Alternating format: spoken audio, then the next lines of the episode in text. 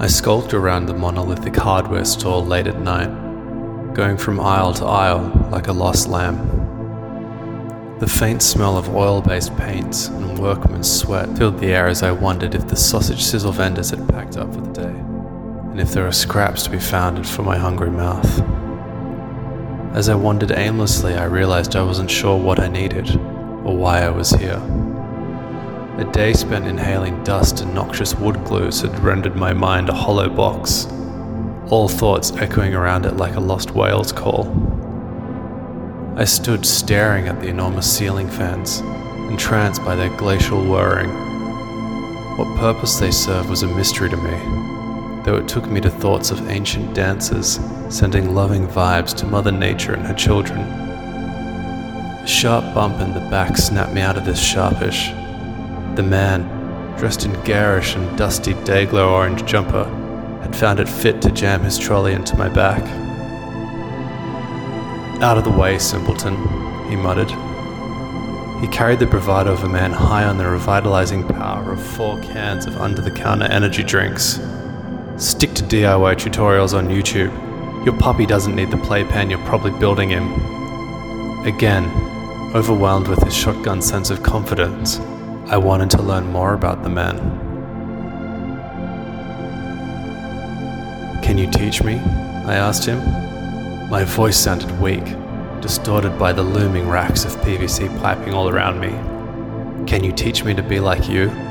He scoffed in my face, his thick mouth opening to reveal the toll the energy drinks had taken on his teeth. A plume of ancient smoke seemed to leak out of his mouth, and despite not leaving any visible trail, its pungent odor worked its way into my nostrils. Me? Teach you? Oh, I get what you mean, he laughed winking in a pattern that reminded me of palsy. Just meet me in the car park, privately, and we can sort something out. I sat on the curb of the small nature strip for some 14 minutes, playing with the wet pebbles and cigarette butts that littered the parking lot, until I was blinded by the powerful lights of the man's vehicle reflected in a puddle. Get in, he barked. I approached the vehicle, and after navigating my way into his car on stilts, I took refuge from the drizzle inside the cab. Two crass men were laughing on the radio, their booming baritone voices derisively laughing about the latest happening in supposed woke media. Snowflakes, the driver laughed.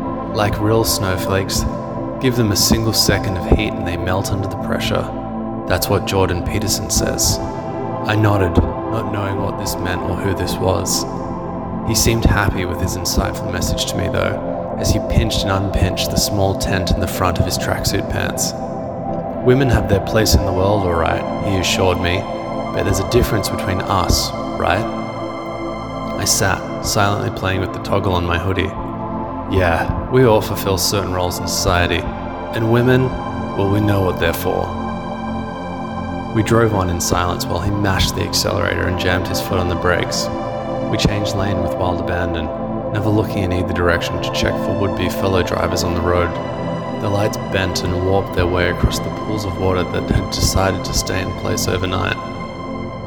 My wife won't be there when we get home, he cheered, and there's a place where I can The last words had a certain frisson to them and while reaching for his cigarettes near the handbrake, his meaty hand made contact with my exposed thigh. I slowly shifted away from his dry hand grazings, and he laughed. The man said, It's okay, and laughed while lighting up his cigarette. We parked in the man's driveway next to a long race car like vehicle, which carried a jet ski on the back of it.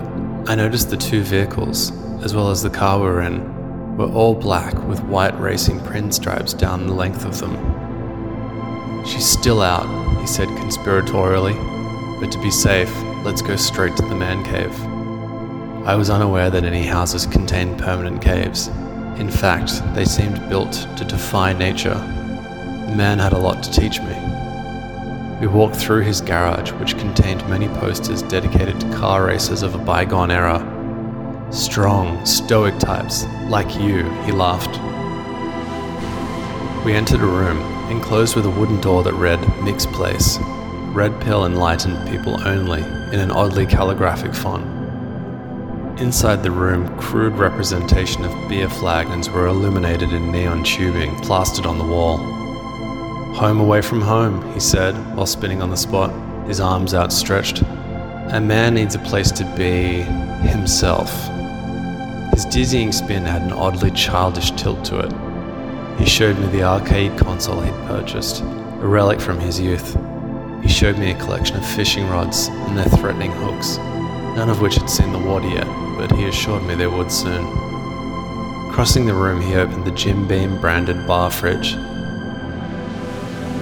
Contents of the fridge were a verdant nightmare, as the light bounced off the cans of energy drink that filled every available space. A glass of the golden syrup with the hearty serve of vodka, the way nature intended. He greedily got to mixing his drink. Nobody on the worksite understands who I am, really. Nobody. This is my inner sanctum. His happiness at this statement caused him to reach down for his manhood again and repeat his crab like pinching moves from earlier.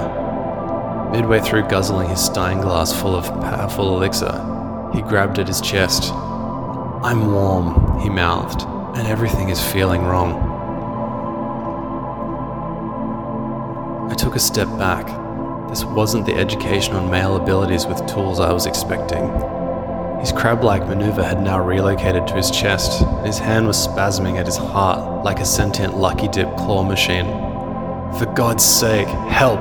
he choked. I took notes mentally. What colours he wore, the lower than usual height of his pants, the thick beads of sweat emanating from the pores on his nose. Help! he gasped with a final shudder on the floor. He coughed a white gob of sputum onto my jeans. As a reflexive move, I backed away and slowly raised myself from the cold floor next to his lifeless body and left the room. On the way out, I passed a woman entering the garage proper. Are you one of his special friends? she inquired. I didn't know what to say. I watched her fumble with her keys and the small child on her hip and thought of the dog I was now realizing I'd left unattended at home. You could say that, I said, unsure of her meaning. Her eyes fell down to my crotch, and rattling the keys in frustration, she threw her head back, laughing, and announced, He's dead to me. Me too, I said. I walked down the driveway, confused on how to get home or where I lived. A cry from the woman filled the night air sometime later while I sat in the nature strip outside her house. Making new friends is difficult. This was no exception.